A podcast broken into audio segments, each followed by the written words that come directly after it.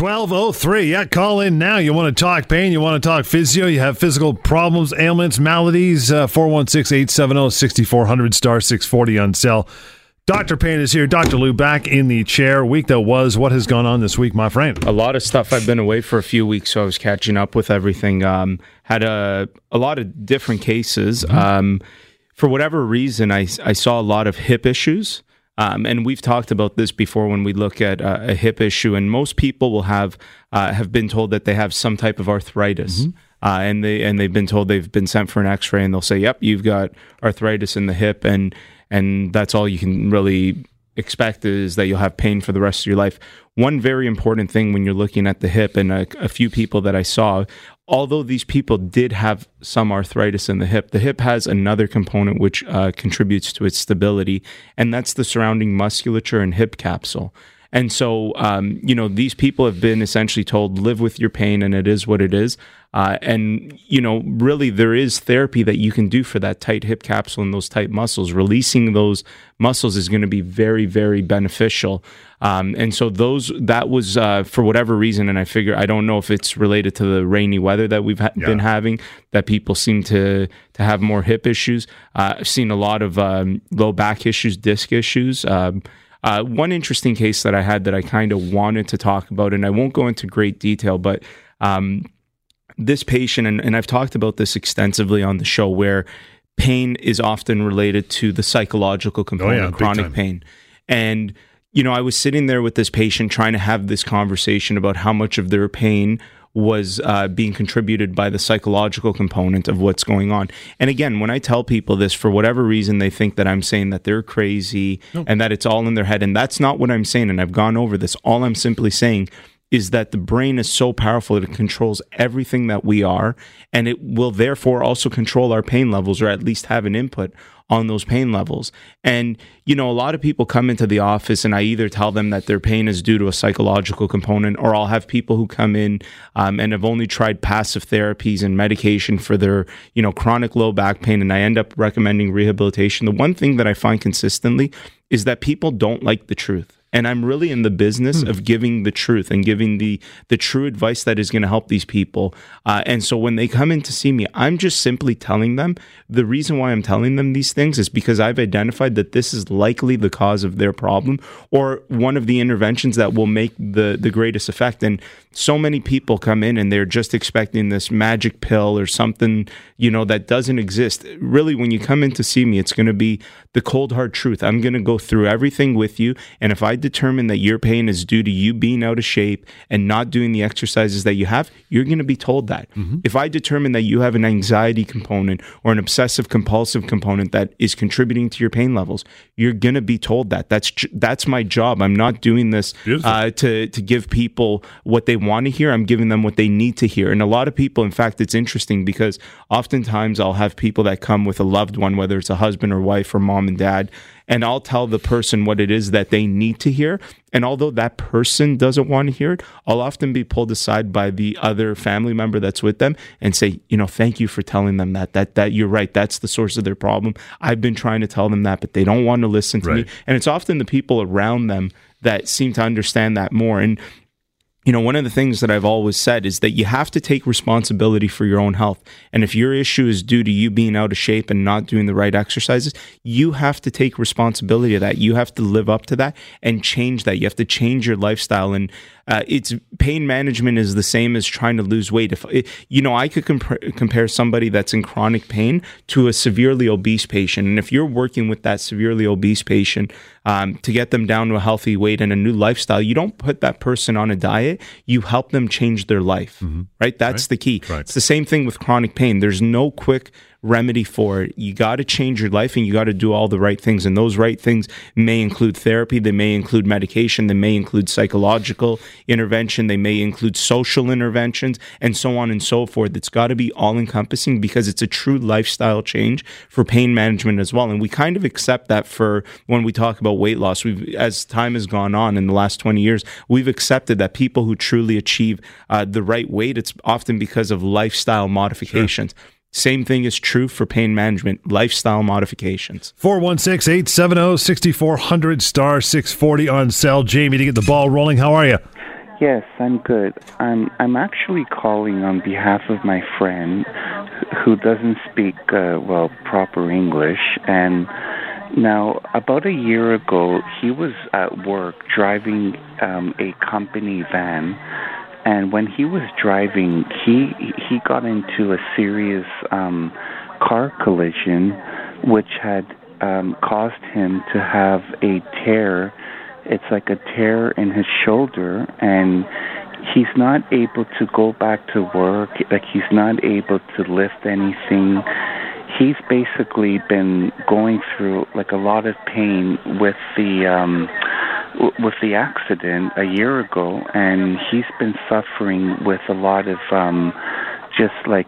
emotional pain, and he's been going through a lot of pain when it comes to, I think he has tendinitis. Okay.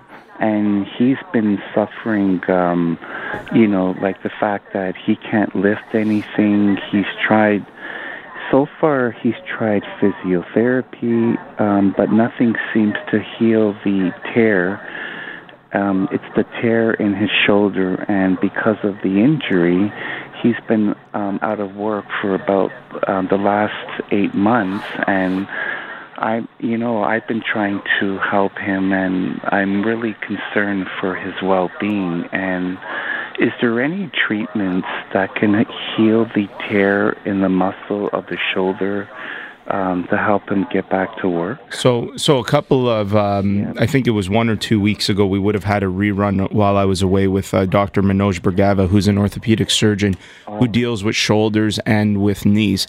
And something that I've talked about extensively, but something we talked about on that show. So if you go back to the AM640 page in the podcast, you can listen to that. But what becomes very important with the shoulder is, number one, is the tear the cause of the problem? Tears in the shoulder are equivocal to degenerative disc disease in the neck. It's just something that happens as we age naturally. It does not necessarily the result of an accident. Mm-hmm. And so what needs to be determined, and that's not to say that not all tears are symptomatic.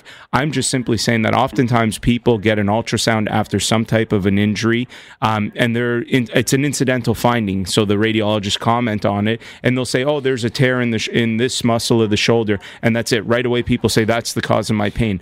That's not always necessarily the cause of the pain. And so, what becomes more important with the shoulder is, number one, is determine is the tear clinically relevant in terms of the pain that the patient is feeling, and if so, then you try to treat that tear. Now, it's very hard to heal a tear. What you essentially have to do in those instances is rehabilitate the shoulder so that the other soft tissue components of the shoulder, the other muscles, can help the burden of that muscle that's been affected. And that usually ends up being the most important thing. But that's one thing that I often caution, is that you can't determine. It needs to be determined clinically that the tear that you see on some type of imaging is what is causing the person's pain, because most of the time it's not the cause. And if it's not the cause and you're simply focusing on that area and trying to minimize, the tendinitis in that area, people who get treated that way often don't get better because they're not treating the bigger picture, which is rehabilitate the shoulder and the surrounding shoulder girdle all together. Jamie, I'll give you a number, free consultation. Get a hold of Dr. Lou after the show, 1-855-55-DR-LOU, D-R-L-O-U. Email info@paincarecanada.com. And Dr. Lou on social media as well. Lots more of your phone calls. Phone lines wide open, 416-870-6400, star 640 on sale. Dr. Pain Show, Talk Radio, AM 640. We have lots of open phone lines. Give us a call. The email is info@paincarecanada.com. Just got an email about someone asking for the relationship between burping, coughing, and anxiety. Is there one? Yeah, it is possible. There are a lot of nervous tics that can happen due to anxiety.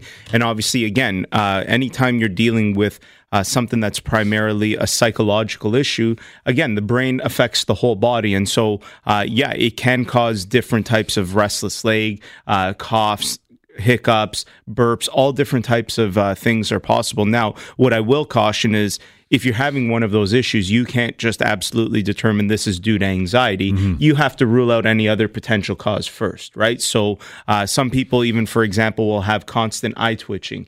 That could also be a symptom of something that is, say, neurodegenerative, like multiple sclerosis. So if there's something like that going on, you don't just automatically want to say, oh, it's anxiety. You would want to try to rule out the most serious causes. And then as you rule out the more serious causes, a lot of things can be caused by anxiety, absolutely. And things like hiccups, burping, coughing, twitches, absolutely can be related to anxiety. And I mean, people who are undergoing these things often know it themselves that in periods of more stress or more anxiety, those symptoms are more apparent than they are when they're not suffering from as much anxiety. So that's a giveaway too, if it is related to the anxiety. So it's almost a learned behavior at that point with the brain. Yeah, I mean, well, you have to look at there's communication within every area of the brain. So as an area of the brain becomes hyperactive, so can a corresponding other area that controls something else in the body, right? So it's the same reason when you look at like a flight or fight response, why you would start sweating and breathing hard. It's getting you ready to do something. And so as you start to affect the nervous system through the psychological input, different things can happen for sure. 416-870-6400, star 640 on cell. Rocco, Stony Creek, good afternoon. Hi, how are you? Good. What's your concern, pal? Well, I don't have any pain. I was telling your screener. I lift weights about 3 to 4 times a week. And my right arm, I don't know if it's the shoulder or what's the case, but I can barely lift any weight right now with certain exercises. And the frustrating part for me is I don't have any pain. Okay. And I'm just wondering what could possibly have caused that. So what are the exercises that you find you're most limited with? Curls for starters. Okay. Flies. Okay. Front lateral raises and side lateral raises.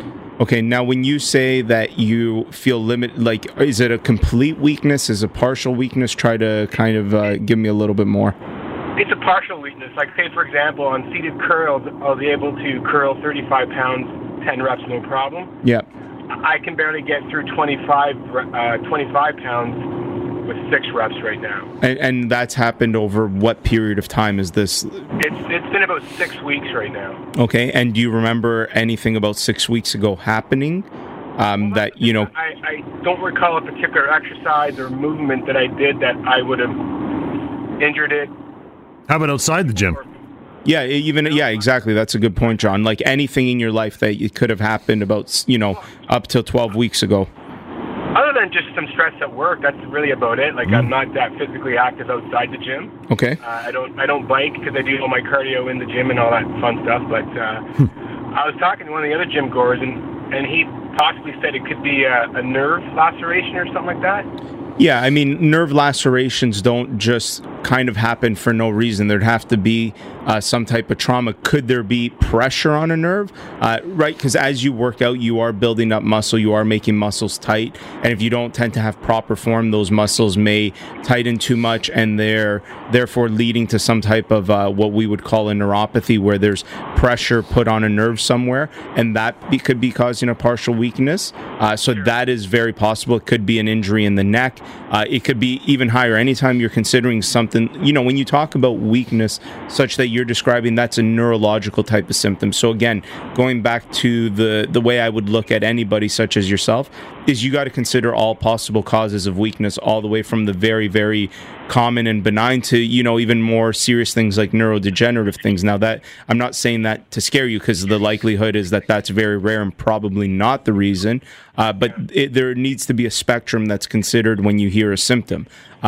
You could also have tearing in a certain muscle that you don't know about, and that tear may cause a certain amount of weakness.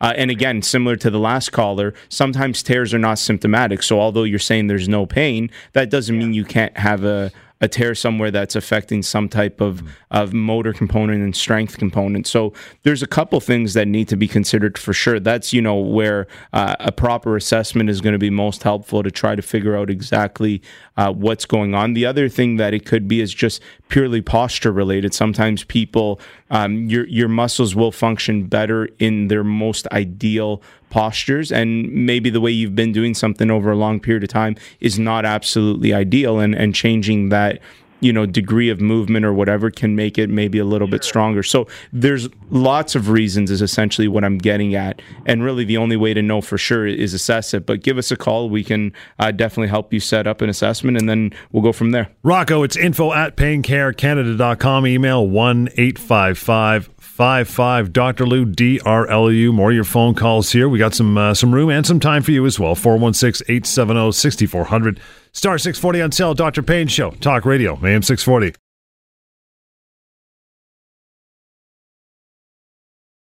And Dr. Lou on social as well, 1225 Saturday afternoon. You got your phone calls, 416-870-6400, star 640 on sale. Mary, good afternoon. Hello. How are you? I'm good. How are you? Okay, we're good. What's your concern? I'm just, overall, I have a fair bit of pain, like on my knee, my hip, the top of my feet. I have crazy amounts of pain with that, and I've been told I have some arthritis, and I've gradually, over the years, I gained quite a bit of weight, and I'm probably like 80 pounds more than I should be, and I've been in a marriage for 30 years that I'm still in, but it's been very, very stressful, and I just feel like I do have a physio guy that I see, and he's really amazing, and he will talk to me a little bit about the psychological part, and he sort of said things in roundabout ways about, like, if your feet are your grounding to the earth, and I feel like he doesn't, I wish he would be more upfront, like you said that you are. Right. Because I believe that part of it is psychological and probably stress-related, and I think a lot of my muscles are so tense from all the years of, that's how I carry my stress. Yeah, absolutely, and So even one of the things when we look at stressors, we can look at physical stressors, and then when we talk about psychological stressors, and I don't know how often you've listened to the show, but if you have listened, or you would have heard me say things psychosocial stressors, because you almost can't distinguish between the psychological and the social aspect of our lives. And one of the big things that's very common in chronic pain situations is that there's psychosocial issues going on. Now, it's a circle, right? If you're in a bad marriage, you're going to have psychological issues because of that. And it's that social relationship that is affecting that. And so that becomes part of the problem with treating patients such as yourself, because you know, you kind of have to understand that if the root cause of an issue is the psychosocial component, just simply treating the body is going to help to temporarily maybe mask some of the issues for, you know, X amount of time, but it's never necessarily going to solve the issue. And so that's one of the important things with chronic pain management is trying to identify what we call, you know, in healthcare, we'll talk about red flags, which are very serious symptoms that someone may describe that we, you know, think, okay, this could be something very serious and potentially life-threatening. But we equally talk about what's called yellow flags, and yellow flags are the psychosocial issues that somebody talks about. And some of the more important things that lead to chronic pain or that contribute is poor relationships, especially in a marriage for sure, and being unhappy in the workplace. And we know a lot about the stuff in the workplace because we look at a significant amount of studies that are done on people who are on disability or workplace claims. And we do find that people that are in a job that they don't necessarily like are not as likely to ever return to work from their injury versus people who are in a job that they do enjoy, some type of career, often get better quicker. And that's just simply because of the psychosocial stress that's a component there. So yeah, for sure, you know, if you're in a marriage that you're saying for 30 years that isn't necessarily been the best, that could definitely affect your pain levels. Now that doesn't mean that all your pain levels are all simply due to that. And I get what you said about the physio saying that, you know, the feet. There's a lot of native medicine is also very focused on that type of comparison where they'll talk about, you know, things in the lower half of the body are a fear of going forward because that's the part of the body. So, you know, that's more of a spiritual side of things. And I'm not, discrediting that. I just am not an expert in spiritual health and things like that, but I am an expert in the physical, psychosocial stuff, and I can tell you that absolutely having stress in your life in the form of a relationship is absolutely going to contribute to your pain levels, and at the very least, it's not going to help them. It may not necessarily be the full cause of them, but it's definitely not going to help the situation. Yeah. Well, and I am working on getting sort of some life coach counseling. I've done all kinds of counseling, trying to find ways to fix things. Mm-hmm. But I think part of it is me just becoming more assertive and standing up for myself. Right. And maybe once I can do that, I'm getting there. Yeah. It's a process. And, this is where counseling is very important. Sometimes... And again, this is not my area of expertise by any means in terms of the family counseling and stuff, but sometimes when something is so bad, the best thing to do is just get out of that relationship. And again, it goes deeper than that, because I don't know you, you don't know me, we don't know each other's, I don't know your history, but that those are things that if you really want to fix your life and you really want to get your pain levels under control, managing your stress becomes very, very important in whatever sense that is, whether it's psychological or the social with relationships. Appreciate your call, Mary, and we have time and open lines for you as well up to 1 o'clock this afternoon, 416-870-6400, star 640 on sale. Dr. Pain, Joe Talk Radio, AM 640.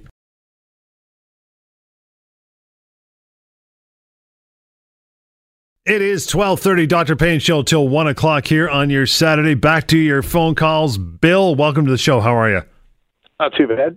I wanted to ask you a question. I am a chronic pain sufferer from failed back surgery. Yep. My GP has, both my GP and I are frustrated and trying to get control of my pain. So my GP has arranged for me to go to someplace called the Wasser Clinic, yep, down Mount Sinai, mm-hmm, and it won't be for another 6 or 7 weeks. But I was just wondering if you're familiar with their program and if you have an opinion on it. I am familiar with the clinic. I am familiar with the program. I probably shouldn't give an opinion just because I'm not associated with them. But what I can say is that they are a leading institute in pain management. So, there's nothing negative for sure that I have to say about them. But like anything with chronic pain, the big thing comes down to whatever it is that someone tells you to do, you're going to have to be the one that does it. And what I can tell you about chronic pain is it's very, very hard because it has to be something that you're doing every single day in terms of a solution. So yeah, I think, if you've been referred there, you're going to definitely be in good hands, and it's just a matter of whatever advice is given. Because the one thing I will caution you on is that in chronic pain management, a lot of it is, and I don't know your disposition towards what you have going on, but if you're looking for them to do something to you to make you better, that's not going to be what you're going to get. What you're going to get is a lot of what you can do to make yourself better. So as long as you can appreciate that, then that becomes the key. And that's the key no matter where you would go for chronic pain management, that it's going to be very much about the things that are taught to you and how you have to do it in conjunction with, yes, the things that they will also do, but it has to be two parts, and that's the passive component, which is done by the professionals, and the active component, which needs to be done by you. Yeah, I'm willing to do anything. I'm just tired of having nothing but narcotics thrown at me. Yeah, right. Yeah, and so yeah, you'll definitely be in good hands, and I think that disposition of being ready to help yourself is very, very important. And then if you do have that disposition, you'll likely have good outcomes.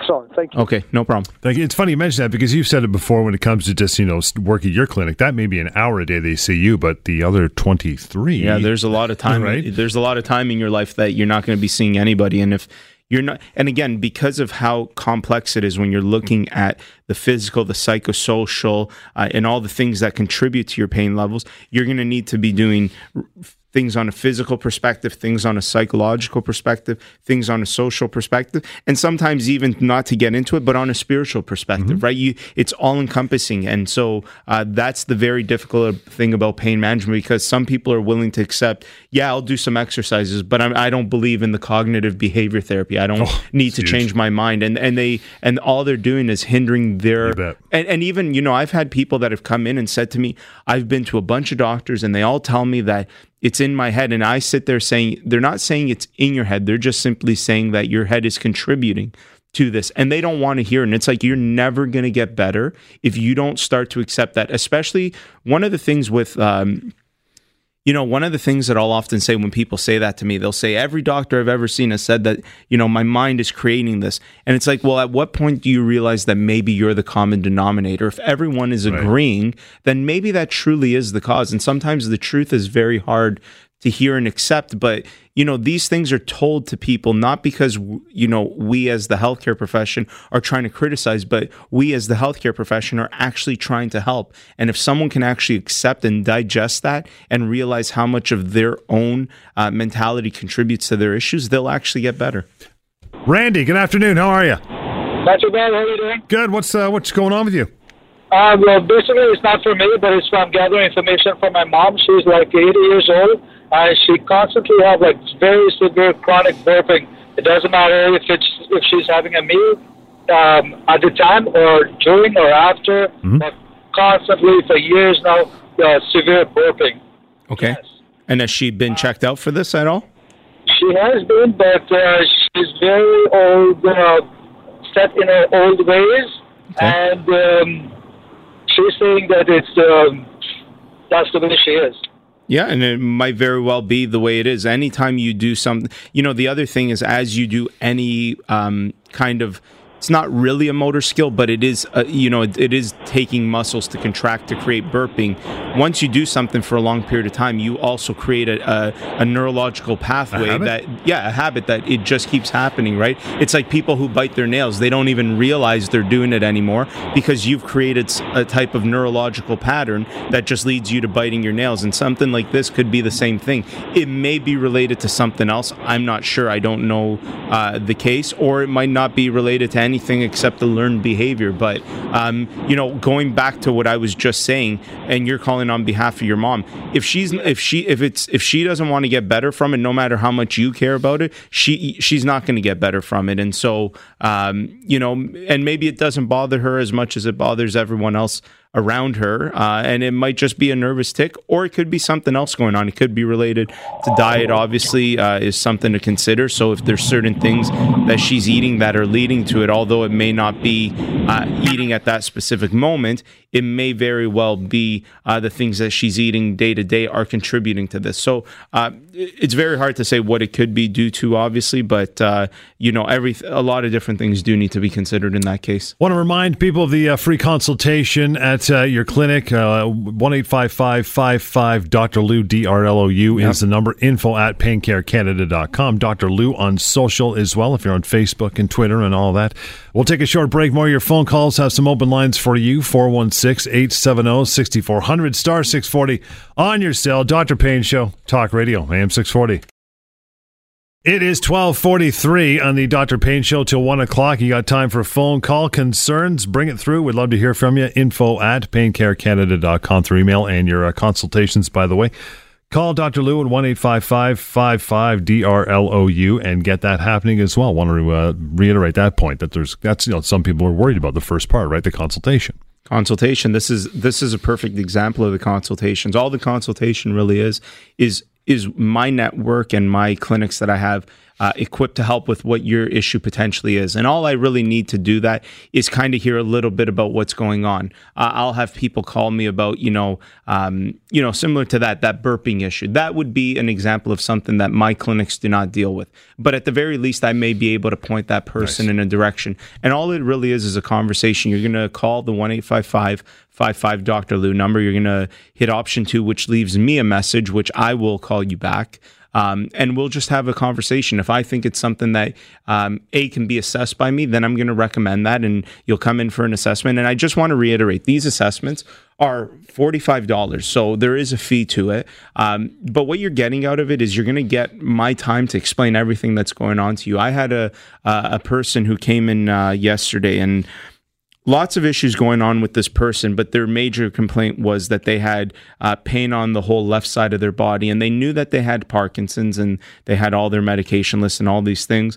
And they basically said, but I don't understand why there's pain on this one side. So I was reviewing everything, and as I was reviewing, I found something that they were sent for genetic testing for what's called HLA B27, which is a genetic marker for ankylosing spondylitis, and it was positive. And a lot of this person's symptoms were consistent with ankylosing spondylitis. And I just basically said, well, this is consistent. You have these issues because you have ankylosing spondylitis. And they basically said, well, no one's ever really told me that. And the reality is that when you're going somewhere, this system is designed to push you in and out. You're in and out within 5 minutes. That's not the majority of people that see me, and the compliments that I get are simply because I've spent the time to explain to them what's going on so that they understand. And I've talked about this a lot, that education and empowerment is one of the things often shown as a good outcome for people to get better from what's going on. Because if they understand what's going on, they can do the right things. And this person was just simply like, how come no one made me aware of this? And I said, well, I can't answer why no one else has made you aware, but what I can tell you is in the review of your documents right now, here it is. And then I was able to give them some recommendations on what she could do. And all it simply highlighted was that if you take the time to go through things and you take the time to explain to people exactly what's going on, they can get better because they'll know the right things to do. And so that's what happens. There's a fee for my time because I'm spending a long time with you. It averages an hour. I can't even say that it is or it is not an hour, because sometimes I can finish a little bit quicker because the case is maybe a little bit simpler, and sometimes it takes me much longer, but I'm not going to rush through it. I'm going to take all the time that I need so that people can understand exactly what's going on. And I mean, we're going to go through a full history, full physical exam, review of any relevant documents, medical documents. And I just want to highlight that. That's so very important, that if you're coming to see me and you've had MRIs, you've had CAT scans, you've had x-rays, you've had ultrasounds, blood work, whatever it may be, the more you can bring me, the more that I can understand. Because maybe I'll be thinking, well, we should send for this. But if you already have it, that's going to help me to rule in and rule out the things that I may already be thinking. And, a lot of people do show up and they don't bring their documents. And so then I have to sit there and say, okay, well, I'm going to have to get these from your family doctor, and then I'll be able to look at it. So get these things in advance, or let's get that process started before you come in so that you're not wasting any time by coming in. We can jump into what it is we need to jump into. But more simple than that, if people are unsure, free consultation. Just call the number, send me an email, whatever it is. I'll give you a call. We'll have a discussion. I can explain everything. There's no commitment. There's no fee to that. It's just simply going to be either an email response or a conversation on the phone that's going to take probably 5 to 10 minutes. And in that time, we'll be able to figure out if me and my team can help you with what's going on. And beyond that, you can't really discount the positive effect of that examination, which you just spoke of. I mean, how many times have you gone to a clinic thinking, God, I've got some chest infection, I'm dying, and the doctor goes, don't worry, a little bit of cold, and I feel better already. Yeah, exactly. Right? That peace of mind is very, very important. And even when you look at, we have all algorithms and outcome measures for, example, when you send somebody for an x-ray, right? When do you send somebody for a low back x-ray? And one of the things where you should send somebody for a low back x-ray is if it's going to cause them peace of mind. If you can put that, and it relates to the anxiety, right? Because if your mind is overactive, it's very hard for you to actually feel better. But as soon as your mind can be put at ease, that helps people to get better. And a lot of times put at ease doesn't mean that you're being told there's absolutely nothing wrong. It can also just be that you're being told exactly what the issue is. The mystery's gone. Yeah, I find that's what drives people more crazy. It's like, I don't care what it is. I just want to understand what it is so that I get why this is happening to me. Right. And so many times I've sat there and explained things to people and they're like, I now understand. And I'll get emails a few days later, a few weeks later saying, I haven't done anything, but I feel better just because I know now. And it's so very important that peace of mind, I don't know what that's worth in terms of a price, but the price for that peace of mind with me and my team is $45. And then from there on in, is there fees to services? It depends. People will call and say, are you covered by OHIP? my assessment is not covered by OHIP, but if I think you need to see a surgeon, for example, for surgical consult, that is covered by OHIP. If I think you need to go see a physiotherapist, well, that's going to be covered by third-party payers like insurance companies because the OHIP system doesn't pay for that. So it really depends on what the recommendation is. If you need an injection, something like that, that is covered by OHIP. So the first part is not covered by OHIP, which is the assessment with me. But from there on in, some services depending, and again, I can't say over the phone what it is you will or will not need. I have to do a proper assessment and then make a plan of management, which is essentially the recommendation that I believe this person needs to go through. And, you know, again, as an example, if I recommend to somebody some psychological treatment for cognitive behavior therapy, most of the time that stuff is not covered through OHIP. Yep. So it depends. 1-855-55 Dr. Lou, D-R-L-O-U is that number. Info at paincarecanada.com through email. Dr. Lou on social as well. Still got some time here. You'll want to call through. We got a lot of open lines. 416-870-6400 star 640 on sale. Pain questions, bring them on. Dr. Pain Show, Talk Radio, AM640. 12:53, few minutes to go here. You want to squeeze in a last-minute call, you can do so now before we wrap this sucker up at 1 o'clock. Question, though, if I mean, this may not be the choice of the patient. You may be able to direct them, but how do you know whether it's going to be cardio or cardio or chiro or physio, or how do you know which way you're going? In terms of if they need rehabilitation treatment?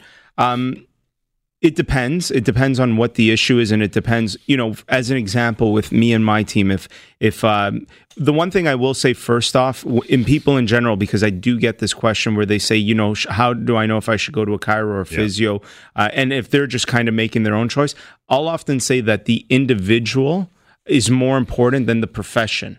Okay, that's number one, because I know some physiotherapists that are very good and I know some that are very bad, as I know some chiros that are very good and some that are very bad. And I know some massage therapists who might be better than certain chiropractors and even certain family doctors. So the individual, I think, matters first. The way their outlook is towards rehabilitation, I think often matters more in terms of the effect that they'll be able to have on people. So that's number one. After that, I guess it really depends on what the issue is. So sometimes if I see a patient and I determine, let's say there's more of an anxiety component going on, and it's more of a myofascial pain where it's just tightness in muscles. In those instances, I may suggest, say, for example, a massage therapist, because a massage therapist is going to do two things. They're going to work on the muscles physically by, you know, pushing and doing different techniques. But massage is also very relaxing. You're in a quiet room, soft music. So sometimes I like that. If there's an anxiety component and it's just a simple muscular issue, getting someone to relax that way is going to be very good. If we're dealing with a spine issue, you know, the chiropractic college here in Toronto, where I actually teach, is very much pushing for chiropractors to be non-surgical spinal healthcare experts. So, you know, when it's a spine-related issue, I'd often say probably a chiropractor is going to be a good bet. Now, that's not to say that physiotherapists don't work with spine issues as well. And then, you know, from a post-operative standpoint, if you've just had ACL surgery and you need to do some rehabilitation, you should, you know, number one, physiotherapist is going to be very good at that, but it also depends on the facility, the equipment that the place has. That's the great thing about our clinic. We take away that guessing game from the practitioner, from the patient. We leave it up to me. That's essentially the model that we have. People see me first. I am the first point of contact for people coming to Pain Care Canada. And when you see me, I then make the recommendation with having a conversation, because that's another important thing in terms of plan and management is what I believe is needed, what the research supports, and also what the patient wants. That's what evidence-informed care is. It's based on those three things. And sometimes people may say, no, I've had a bad experience with a physiotherapist. I never want to see one again. And so I take that into consideration, or equally they say that about the chiropractor or whatever. But the beauty is that I help take away that guessing game. And more so even when I hire people, I'm not necessarily looking, or when I align myself with other clinics, I'm not looking at the profession as much as I'm looking at the individual and their outlook towards rehabilitation and health, because I do find that tends to make the greatest difference in terms of the quality of care that people get. Has there been any great advances as far as technology is concerned when it comes to physio or chiro that you recommend or you like? There are some newer things going on. I'd say within the last 10 to 15 years, things like shockwave therapy and laser therapy have definitely become more popular. The problem with those interventions is you'll have certain clinics that just essentially specialize in those things. So you'll have clinics that are just laser clinics, and they're saying that laser is good for everything, right, and all in between, right? And that's the problem. I think that all the things that we have are tools, and we need to... the advantage with what I have going on is that we have everything you could potentially need, and we're making the recommendation on what you are going to need, not just what we have. And that's very, very important. So, those things are great. And laser, shockwave therapy, ultrasound, TENS machines, exercise, all those things have existed and are being used. And I just caution against, I guess, the cookie cutter approach that one modality or one thing is good for every single thing. And it really should be based on specific needs of the individual. And again, that evidence-informed practice is based on the clinician experience, the review of the most relevant medical literature, because that's constantly updating when we're looking at outcomes, efficacy of treatments, and also what the patient wants and expects. And putting those three things together is evidence-informed care. And that's what we're doing at Pain Care Canada and with Dr. Lou's Pain Care. It's evidence-informed care, and we'll get you the what it is that you need. And again, I want to reiterate that. I'm going to tell you what you need, not what you want to hear. And sometimes people think they're going to come get what they want to hear and that I'm going to, agree with them. Sometimes I don't. You're going to get what you need to hear with me. Till next time, the contact, 1-855-55-DR-LOU, D-R-L-O-U, info@paincarecanada.com, and Dr. Lou on social as well. Next week, back here at 12 o'clock at Dr. Pain Show, Talk Radio, AM640. For most of us, crime is something we see on the news. We never think it could happen to us until it does. Loved ones are gone, and for the survivors, the scars will never heal. I'm Nancy Hicks, a senior crime reporter for Global News. And on this season of Crime Beat, I'll take you inside some of the most serious crime stories I've covered. Season 6 of Crime Beat is available now on Spotify, Apple Podcasts, Amazon Music, and all podcast platforms.